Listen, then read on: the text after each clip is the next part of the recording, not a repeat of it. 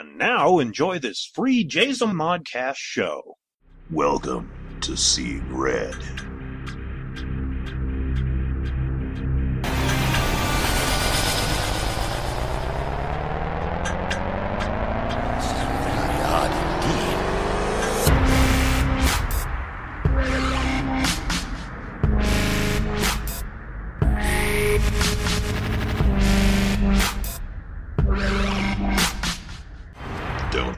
Didn't warn you.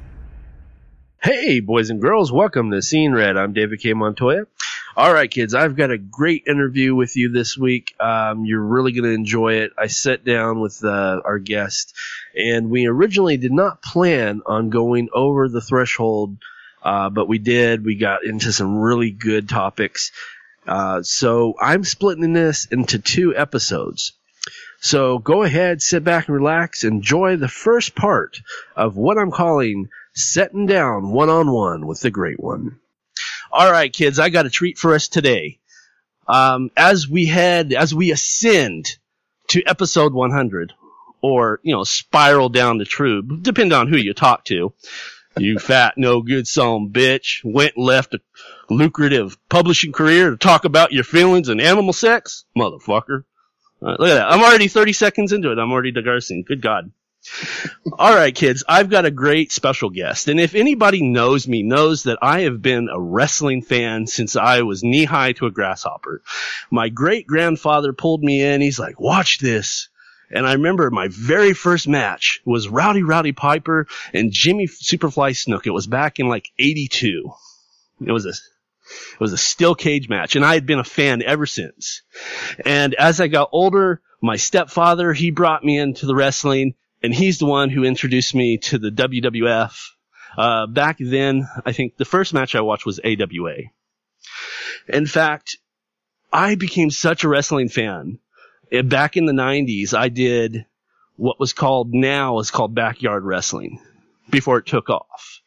And we actually wrestled except we didn't, you know, jump off of houses or beat each other with chairs. We actually, a friend of mine, Greg, his dad was a construction worker, so he actually made us a ring.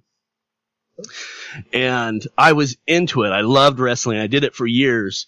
And then, of course, I met my wife and she's like, I'll give you something to wrestle. And I was like, I dropped that shit faster than a 17 year old David K. Montoya could go, oh!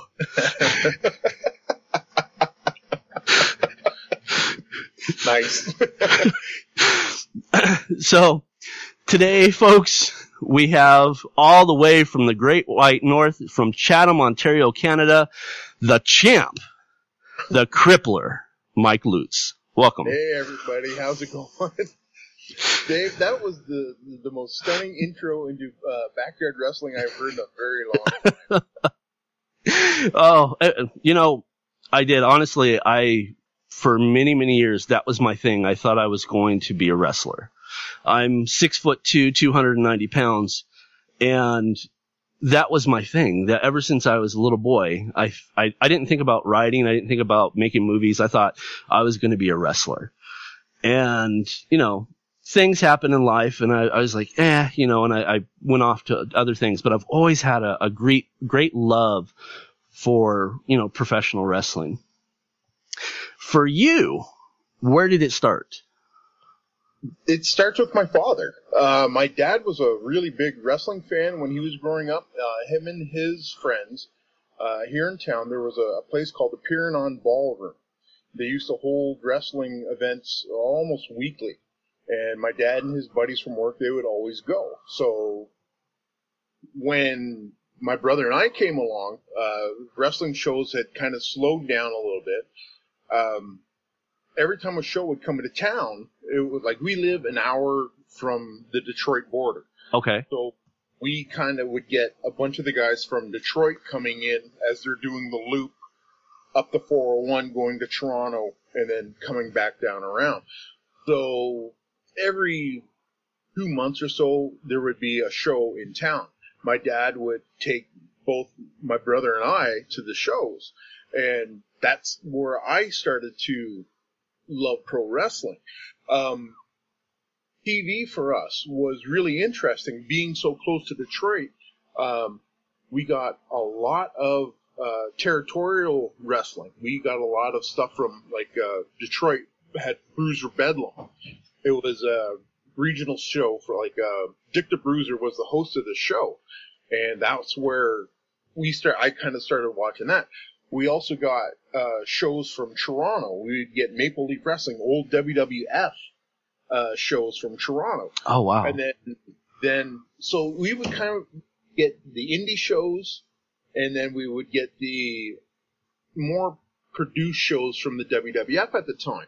And as it, as the years progressed, we would start to get, um, NWA wrestling, the, uh, the, the old WCW. Or, Yes. Uh, Ric Flair. I was, I was not a Hulkamaniac by any stretch of the imagination. I was a Hulk. Oh. Ah. yeah. Well, So when I, I, even as a young kid, I saw through Hulk Hogan. I was more of a, uh, a Piper fan. So I was, I, I, I just, I, I found Hogan insincere even at such a tender age. How old were you? Oh, I grew up like, as soon as I could remember start watching TV, it was always on because my dad would watch it on Saturdays. It would, um, oh, it would start probably like 10 o'clock in the morning on a Saturday. And it would go to 1, 2 o'clock in the afternoon. We'd get that many different shows. Okay. And so also from being a Canadian, we would also get product from Vancouver on uh, some of the Canadian feeds. So I was getting a lot of different wrestling uh, I, um, styles, I guess you would say, from from a very early age. Now, um, were you ever into like Stampede, the Stampede uh, promotions? Stamp, yeah, the Stampede stuff that I did see, I really liked it. Um, we were getting a lot. Well, we we would get Stampede on. It was uh, TSN, the sports network. That's what we have. It's like your version of ESPN. Okay. So they would they would play Stampede. They would also play. Um, oh, Al Tomko had a promotion in. Uh, it's I think it's now it's called ECCW. Um, it was out of Vancouver in Washington State. Oh, okay.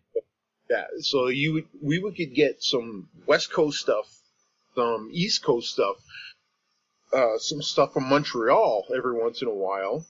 Uh, Detroit for sure, all the WWF uh, syndication stuff that was coming out, and when um, Turner bought uh, WCW, we would get a lot of the uh, WCW stuff.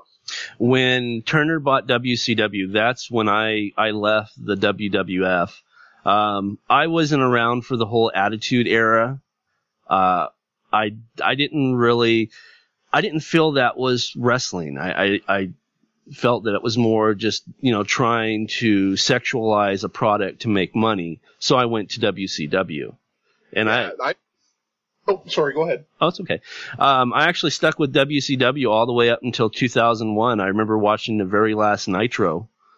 Um, you know, and that's where I, I was brought into really appreciating, um, you know, Ric Flair, Arn Anderson, Tully Blanchard, Ole Anderson, um, you know, the different variations of the Horsemen, Sting, Yeah. Lex Luger. So that's, that's where I came in.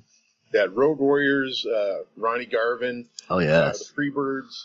Well, every once in a while, I would also get some uh, stuff out of Texas, uh, the the world class stuff. Oh, WCCW. Yeah, that would that would show up too, and watching the uh, the Von Erichs and the Freebirds stuff. Oh, Like, yes. It, it, it's just you don't have crowds like that anymore. You don't have the emotional reaction like that anymore. It's hard to get it because I my biggest problem is they let the genie out of the bottle, Yes. and that said the information age, the internet age, kind of took the the fun of the we call it kayfabe out of the uh, the mix. And when they pulled the curtain back, that killed a lot of the crowds. Yeah, because I remember as a little boy, you know, I, I honestly truly believed that, you know, it was not scripted. You know, it was just real life, the good guys versus the bad guys. Yeah. And I remember going to my great grandfather and I'm like, why do they slaps? You know, why don't they punch? slaps don't hurt, and and mind you, I was probably like you know, maybe between six and eight years old, and he looks at me and he goes, "Bam!" He goes, "Did that hurt?" And I'm like, "Yeah." He goes, "That's why." well, that's the fact that they believed, still believed in the rules of wrestling. Yes. And the rules of wrestling is no closed fists. So a closed fist in wrestling is supposed to get you disqualified. That's why you have the open hand slaps and the open hand chops and stuff like that. Nowadays, there's no such thing as a rule book, and are punching the heels before the heels even punch a baby face. I've It- noticed that. It, it's a strange, strange world we're living in. It's it's it's almost like like when Steve Austin came in and turned everything into a shade of gray. Mm-hmm. Whereas he started out as a heel, and then the fans turned him into a babyface, but he didn't change anything that he did in the ring. So he was still punching and still stomping, which are technically technically against the rules. He got over like gangbusters. But now you watch the heels, they out wrestle the baby faces, and the baby faces are kicking ass Yeah, I've noticed that. it's really, really, it's it's bizarre world that we're living in right now in the pro wrestling world. See, for me, my favorite, you know, as a child, I was a, a Hulkamaniac, but as I got into my teen years, I I got into Bret Hart. Bret the Hitman Hart is my favorite wrestler of all time. Love Bret Hart. I, I love the Hart Foundation. Um, I, I was eh when they, they started to expand it, you know, towards the end of the 90s. Um, but I, I've always been a, a fan of Bret Hart. And for me, what Bret Hart brought to the table was he could wrestle, not just like, you know, throw people around and, and overpower them. He, he actually used maneuvers, holds, you know, and, and that to me brought appreciation to the match because that taught me as a fan that they're thinking. They're not just trying to defend themselves, but they're actually thinking of what kind of maneuver, what is the best strategy against the opponent. And then, like you said, with Steve Austin, shortly after Steve Austin became, you know, the face, then everything started changing. And that's when the Attitude Era came in. And that's when I was like, I'm out. Yeah. Well, liking Ric Flair, that would make you really like Bret Hart because they're both very technical. And you look at Flair, Flair very rarely throws a punch, or he used to not throw punches at all. It was a lot of chops and stuff like that. Bret Hart and the whole Hart family uh, brought wrestling back to wrestling, and they they don't to me don't get a lot of enough credit for how they uh, did it. It was um, it was it was a weird time back in like the Attitude Era. It was gang warfare. That's why they had to the expand the the Hart Foundation. Right. Yeah, so you had DX, the Hart Foundation, all these different groups co- trying to combat the uh, the NWO. Everybody was one upping all the groups. Right. Then they said it was it overshadowed the individual wrestler. I, I agree. Now, because I, I, I really like the original New World Order. Um, yes, the as, Japanese version. Then, yes. if you want to go really original, you have to go all the way to New Japan Pro Wrestling to get the real New World Order. And I don't know. I mean, I, I liked the American version, but to me, it just felt, it almost felt cheesy to be truthful with you. the the origin of the New World Order, like I said, they uh, Bischoff did lift it right out of New Japan Pro Wrestling when New Japan, I think it was uh, the Makai Club, was the group that invaded New Japan Pro Wrestling. That became the version of the New World Order uh, Eric Bischoff wanted. hmm He wanted outside group that's invading that supposedly has no affiliation with WCW or the home group invading, making it. That's why he was almost getting sued daily by the WWF about copyright infringement about Nash and Hall and uh, Hogan. Right. So that's that was the the origin of that stuff. It was like right from Japan. it was the outside group invading the home company, and the home company trying to defend against them. Whereas in Japan, the home company ended up winning. Uh, Bischoff flipped it, and NWO took over because it was so hot. It was, it was they were making money and burning money so fast. I think again, this is just me as a fan. Um, I think when they started having the variations of the NWO, you know, they had the NWO Hollywood and the Wolf Pack, and then Hogan went to the Wolf Pack, and and then you had like these kind of cheesy spin-offs. You know, you had like the Latino World Order and this World Order. It got a little, too, it got a little too much. That was um, uh, too much success eating itself because everybody wanted to be on the ass kicking team, hmm and everybody in WCW goes, "Well, I'm tired of getting beat like a like a rented mule," and every that's when you started to see the branches of the NWO, and that's when it started to collapse on its own weight because there was nobody left for them to fight except themselves. Right. And then it just kind of it was ridiculous how many guys like I was in Detroit and went to Auburn Hills um, watching uh, a live Nitro, and when the NWO hit the ring, they filled the ring with guys. It was just so many people there. Just like, okay, who's left to wrestle? Right. And then nobody of any consequence wanted to wrestle these guys because they were just getting beat to death. I think that after uh, what's his name, Sean. Waltman? Well, yes, after he joined, I think that's when, because I think six was a good number. I think they should have stayed with six. Yeah. But then after, you know, they they started. Um, well, that's not true because I did like uh, Scott Norton. I, I thought he was a really good wrestler, powerhouse. But Yeah. a- after they got rid of DiBiase, because DiBiase, of- course, was the, the mouth of the, the New World Order, and then they swapped him in with Bischoff. I think that's when it it kind of turned for me. I started rooting for the other team. See that um you see when you have that number number six, it's a small enough group that it could actually get overwhelmed by the home promotion. And when you have Hall and Nash calling the shots about that, they don't they're not gonna book themselves to lose. Right. So that's when you start adding guys, and you have Hall and Nash and Syxx and whoever else is in there, just beating everybody. They would send the entire locker room, and the, the bodies it would look like a car wreck.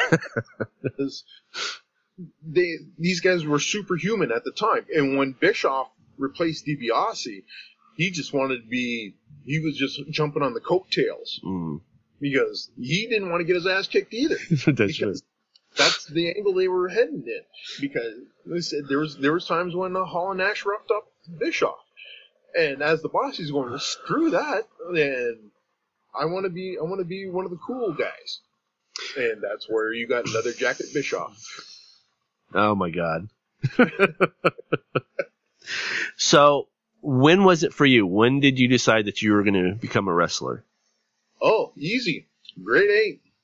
Um, we were oh, probably grade eight cemented it for me. We had our grade eight yearbook, and they said, "Okay, what do you want to be when you grow up?" And grade eight, uh, the first line I said, Pro- "Professional wrestler or police officer." I am not a police officer.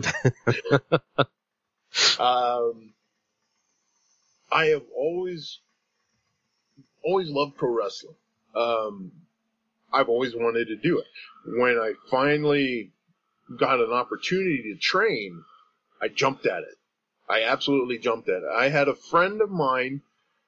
Oh, we're going back 20 years now. Uh, a friend of mine I knew through uh, comic book collecting and gaming, and we were friends outside of it. I, I found out that he was a wrestler. I went, oh, cool. So I started talking to him about it. And he goes, well, we got a show coming up in a couple of weeks. So sweet. So I went to the show. It was a local indie show. And Jeff introduced me to Sean Brown, the guy running the show. Jeff goes, yeah, Sean, uh, Mike, Mike wants to become a wrestler. And Sean did the, whatever. Who is this? it was, it was the classic blow off. Like you wanted nothing to do with me. So I helped tear down the ring and I s- after after the show I, I talked to Sean. I go, yeah, I'm really interested. I want to learn how to train. He goes, all right, um, bring me 250 bucks and meet me at this warehouse tomorrow, and we'll we'll we'll start. Okay, I'm in. So I go I go to the warehouse at the allotted time. I got the money in my pocket, and no Sean. I'm going, oh damn. This is this this is the end of that. And then um, another one of the guys that I knew, he happened to show up at the warehouse at the same time. And he, I go, "Do you know where Sean is?" He goes, "Oh, he's probably sleeping still." He said, "Did you want to go pick him up?" I went, "Yes, absolutely yes." So we go over to this place that uh, Sean and his brother are staying at. I'm knocking on the door, and he goes, "Oh yeah, yeah, yeah. You wanted to train, right?" I said, "Yep." He goes, "All right." So I woke him up from a dead sleep, dragged him over to his training hall. Basically, the ring from the night before was still in pieces on the floor. There goes, okay, your first lesson, put the ring together. Oh, nice. yeah. So I had no idea how this was going on. Him and his brother were laughing at me the entire time. And I said I, I finally managed to get the ring together without killing myself or having it fall apart. And we just took off from there. And it went.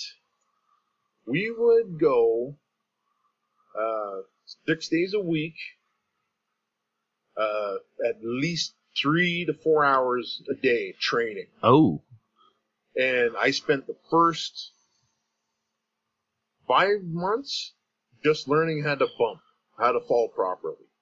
And then once I convinced them that I could land right and I could not hurt anybody else in the match, then we started like the slow process of learning moves and how to work a match. Um, we would constantly be watching tapes from Japan. So we were heavily influenced by the New Japan and All Japan Pro Wrestling at that time. And we just kept going and going and going. And then I, I think it was like a year after I started, I had my first match. And now a word from our sponsors.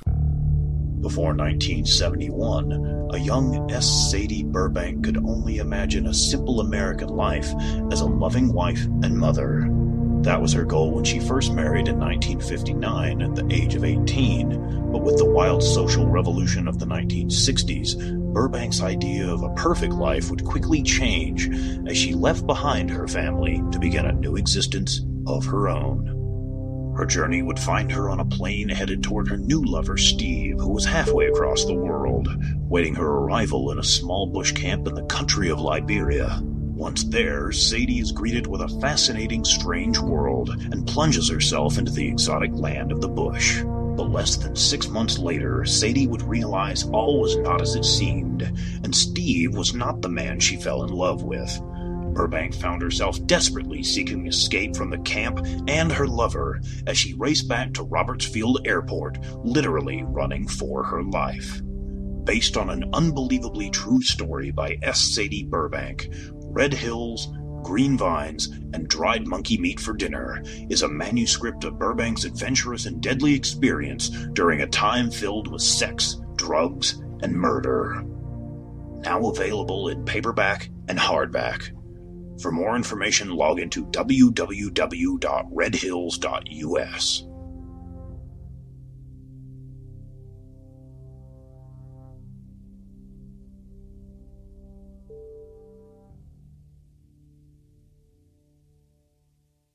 Are you looking for a new book, comic, or apparel from your favorite MythWorks or independent creators?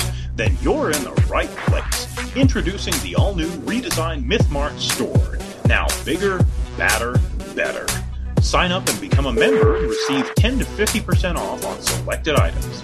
Get the all new Terry D. Shearer's Bloody Hell t shirt, or non members can pick up one of our ebooks for only $4.95. Or go into the past and relive the 90s with MythWorks Comics Classics for $3.99. The new MythMart. Bigger, badder, better.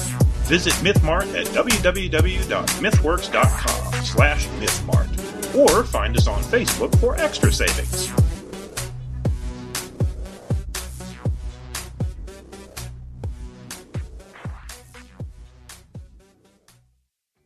Do you own a business or have an item you want to sling? Do you want a chance to reach potential customers? Do you want to make some extra cash?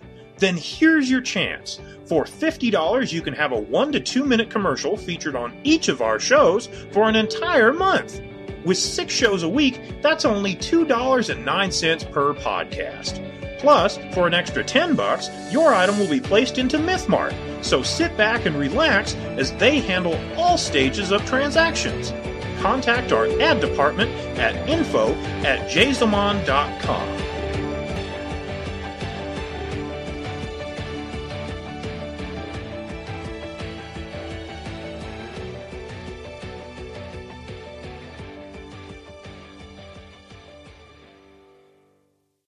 Now, were you a face or heel?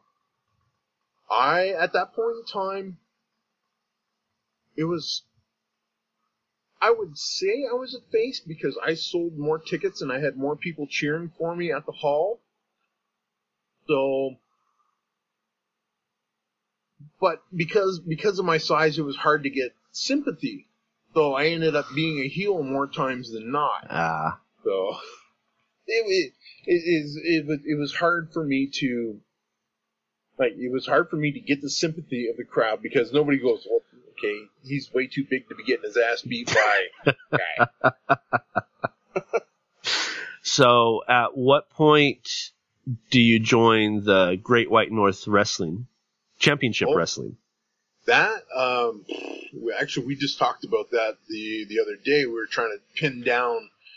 Um, I believe that was about four or five years ago when I started uh, working with the the GWN.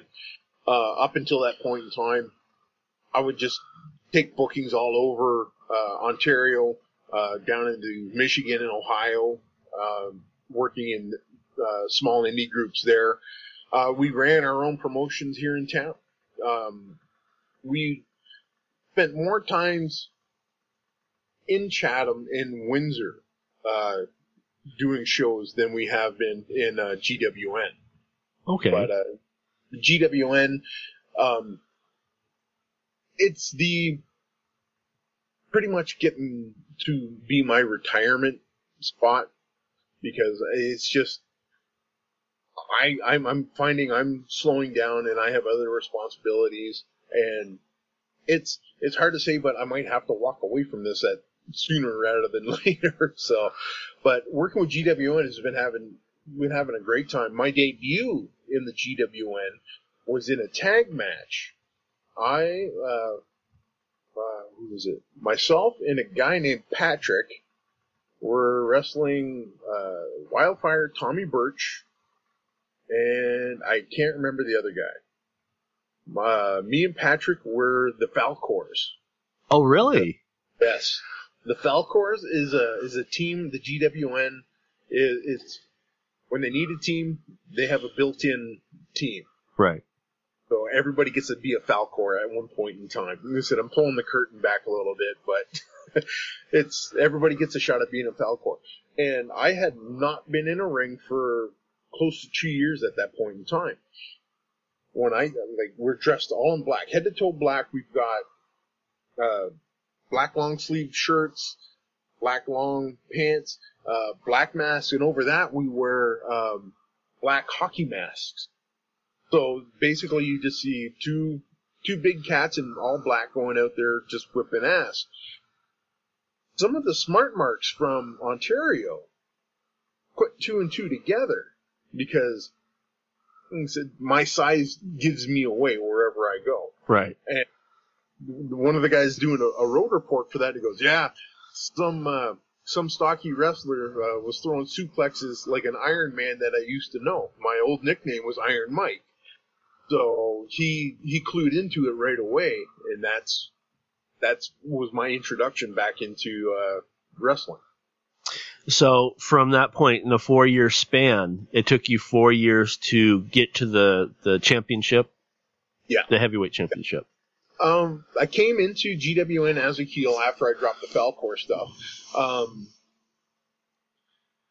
they were looking for a big guy, big heel, just to smack around the baby faces. And I said, well, I can do that. No problem for you. Um, did that on and off. I came, uh, joined, uh, um, the House of Igor as, as, um, one of their champ, like I, I was given a championship right off the hop, earned, earned my shot. I think it was the Commonwealth title that I earned and then went on a heel run for a long time.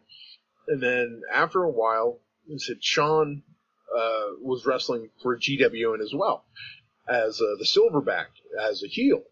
At one point in time, we kind of crossed paths, and okay, a little backstory. Sean and I, when we wrestled, we were mostly a tag team Okay. uh, down in Windsor and Chatham. We would call ourselves Team Tap Out, and basically we would just go around and we said we were dicks. We would just we were dicks to everybody uh, in the back. The guys over wrestling. It was just because nobody could legitimately beat us. Like we we were bullies, I guess was for for lack of a better term. Now, is this the same Sean Brown that trained you? Yes. Okay. Yes. So Sean and I and his brother Nathan, we've been together well for the last twenty years for the the, the length of my career. Um, John and I got together. We had the idea of, uh, well, we stole the idea from the APA, the Acolyte Protection Agency, because we really loved the way that Faarooq and Bradshaw were just beating everybody's ass. and we were at a show in Windsor, and we were doing a tag match, and the guys that we were working from Detroit, they we, we we deemed them not worthy of us. That's how arrogant we were and probably still are. But uh, we just, we just we just crushed them. We just crushed them. Didn't give them anything. We just beat the holy hell out of these two guys. And after and while we're doing this, the fans are going absolutely bonkers. They love it. We're going, oh, wait a minute, we might be onto something here. And this is when the UFC was kind of taking off at the same time. Okay. So we started a mix, um, a lot of submission stuff and like MMA stuff into the wrestling. And people just digging it. And we're just going, okay, we need a team name. And tap out gear was everywhere. So we thought, well, no better reason not to steal something popular. So we, uh, we glommed on to tap out and we just we thought, well, how else are we not going to get sued? Team tap out. We'll put a team in front of it, and we'll we'll separate the the the tap out. We'll make it two words. Yeah, that'll slow them down Yeah. because we're stupid. Nobody.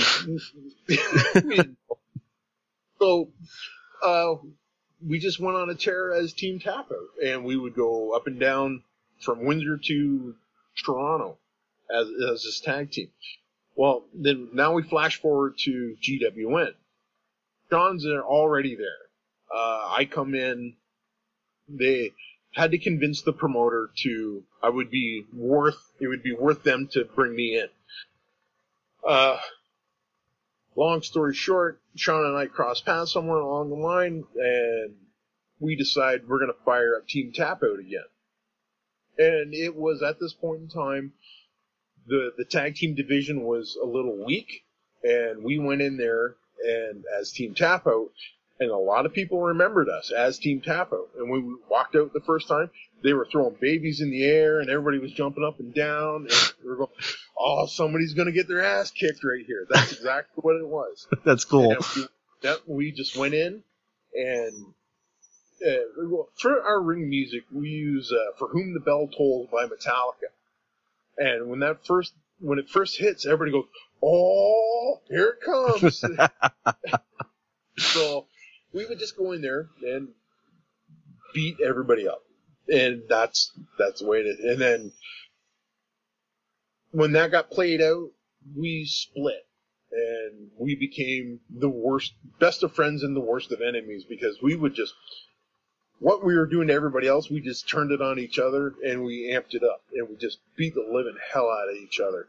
And right now, I said, I'm, I'm still a heel with the, the after party and Sean's a, a member of the Party Crashers. So we just we just did a uh, cage match in Simcoe, Ontario, not too uh, a couple weeks ago, and I said that was, in my opinion, somewhat of a disaster, but it kind of ended the feud. Oh, did it? Yep, yep. It was it was an okay match, but it was there was there were some technical things that I did wrong that could have made it a better match, but I, I screwed up. Um, I got to watch you for the very first time last week. Oh, Uh, you did? I did. I, I in fact, I got to watch the entire throwdown Throwdown. Oh, that's the one in uh, Hamilton, wasn't it? um, at the Ukrainian Culture Center, Hamilton, Ontario. and uh, somebody posted it on on um, YouTube, and I found it. And in fact, a lot of the old back matches are posted, and this guy was shooting in high def, so the the matches look nice and clean. Yeah. and uh, I got to watch you for the first time, and I, I was very impressed. I honestly, I, I'm, and I'm not saying this because we're friends. I'm, I'm being truthful and honest with you, with your movement, your timing, the holds that you used. I was very impressed, and I was like, okay, I see why they gave you the gold. Thank you very much. Yeah, um, I can't. Was that the one with uh, CK Savage? That was with um, TNT, and it was a Oh, the, the three way match. yes. Yeah, that match. Yeah, that was uh that was actually kind of fun the way that was set up. That was not supposed to happen that way. Um I was supposed to be wrestling CK Savage. Uh, he was supposed to be getting his return match. He called up the day of the show. He had a family emergency. He was not going to be able to make it. The promoter comes up to me and goes, Mike, you don't have a match. I went, oh, great, day off. He goes, no, no, no, no, no, you're to be. I said, but what? How, how are we going to do that? So we, we, we sat down. We were trying to figure everything out, and uh, I suggested the three-way match because I knew Sean and TNT were going to be having their match to, find, to figure out who was going to be getting me next. I go, just throw me into the mix, and we'll we'll let the chips fall where they may. And I said the uh, the end result was, I mean, I think it was a really good match. I, I had a lot of fun in that match. You can tell. You can totally tell you were totally into it.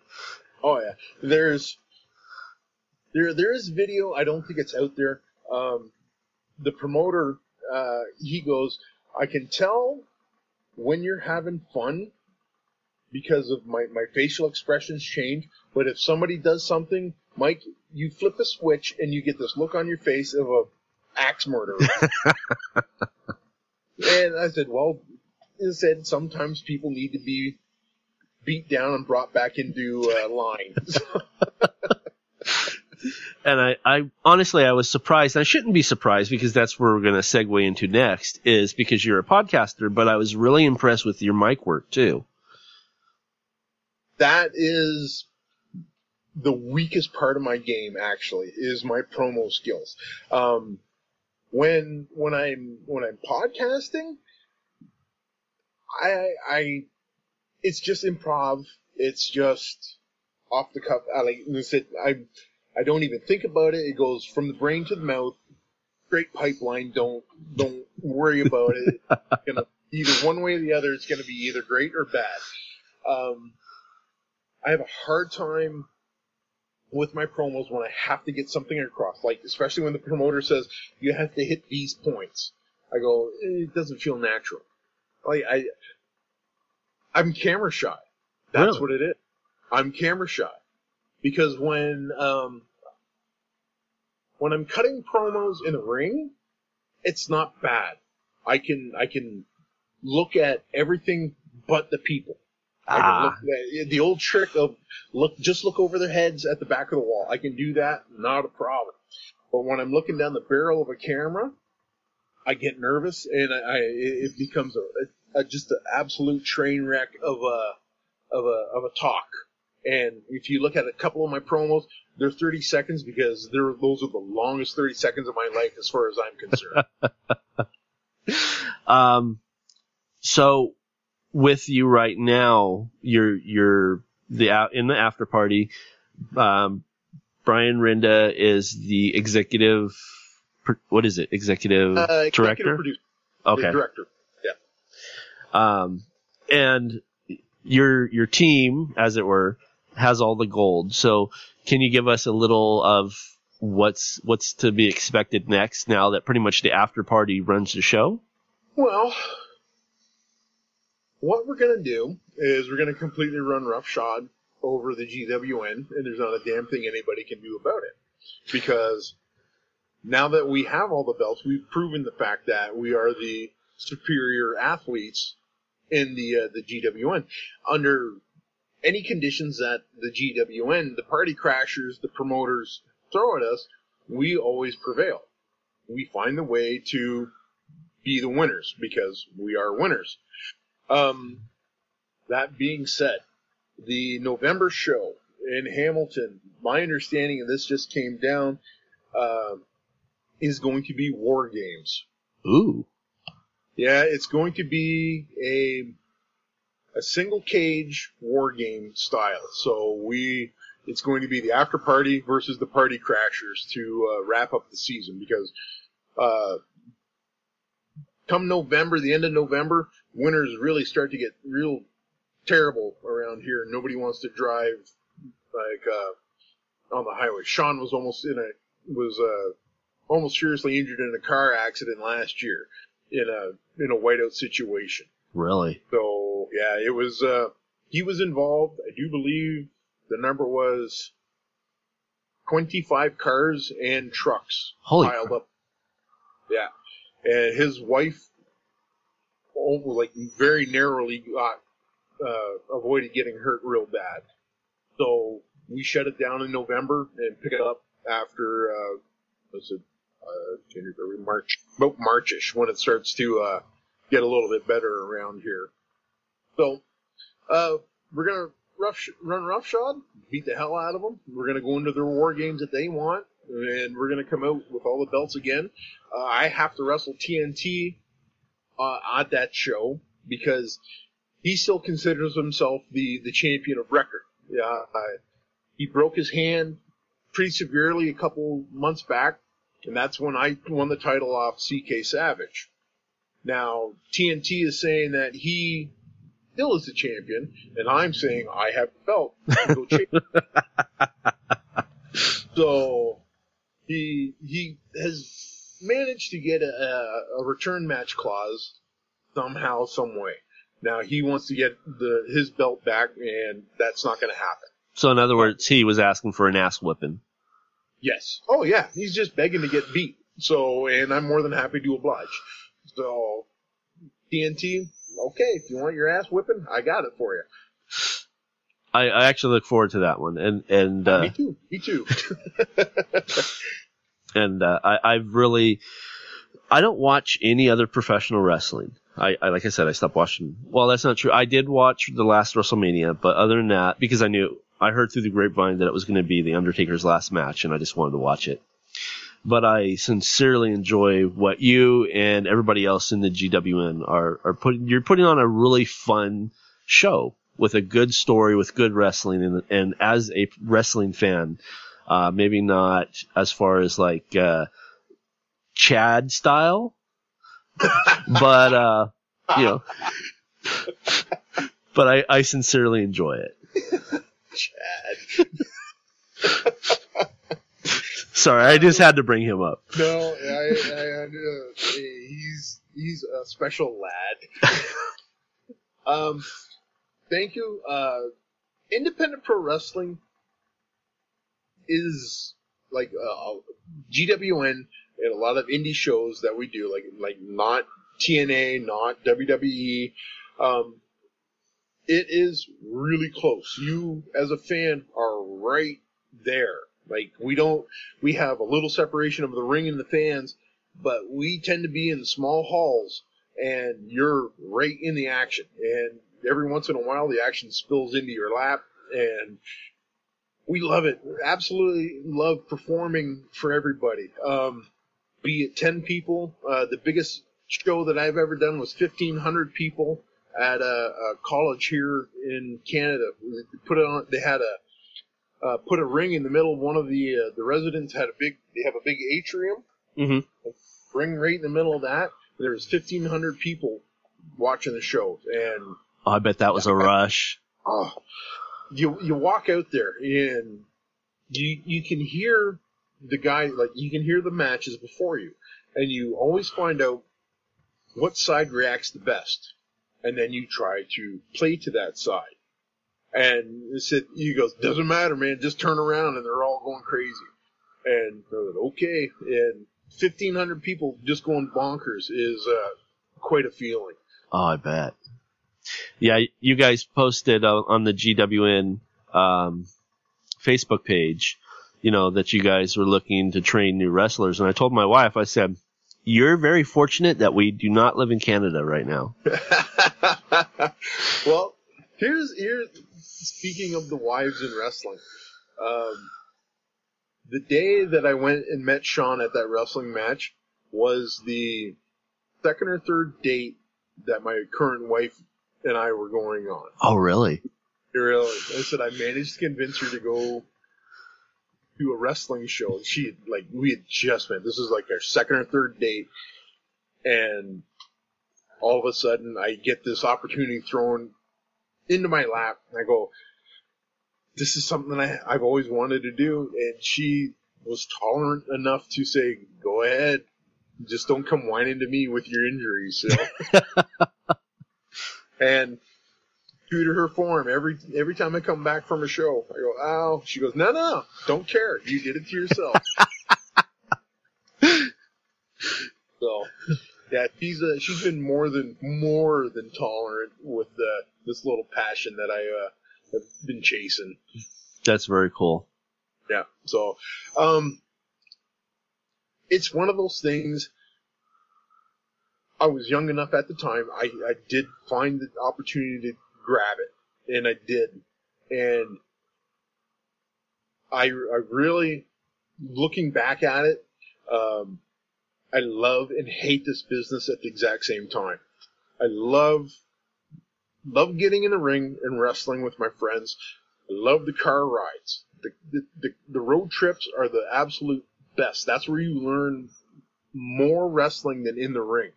Is when you can get into a car with a vet and you can talk about it and you can learn from these guys. The political aspect of this thing, uh, the dealing with promoters, shitty promoters, you just kind of it's par for the course. There's been more than more than a few times where I've walked out not with not gotten any money uh, and losing money, and it's that's just the nature of the beast, and you just keep plugging away. If you get bitter about it, you either quit it and you're bitter about it, or you get bitter and you just deal with it. Right. So I got bitter and I dealt with it. All right, kids, I'm going to put a pin in it right there. Come on back on Friday and we'll catch up with part two of setting down one on one with the great one. For this week, I am David K. Montoya, and I'll see you next time. Welcome to Seeing Red.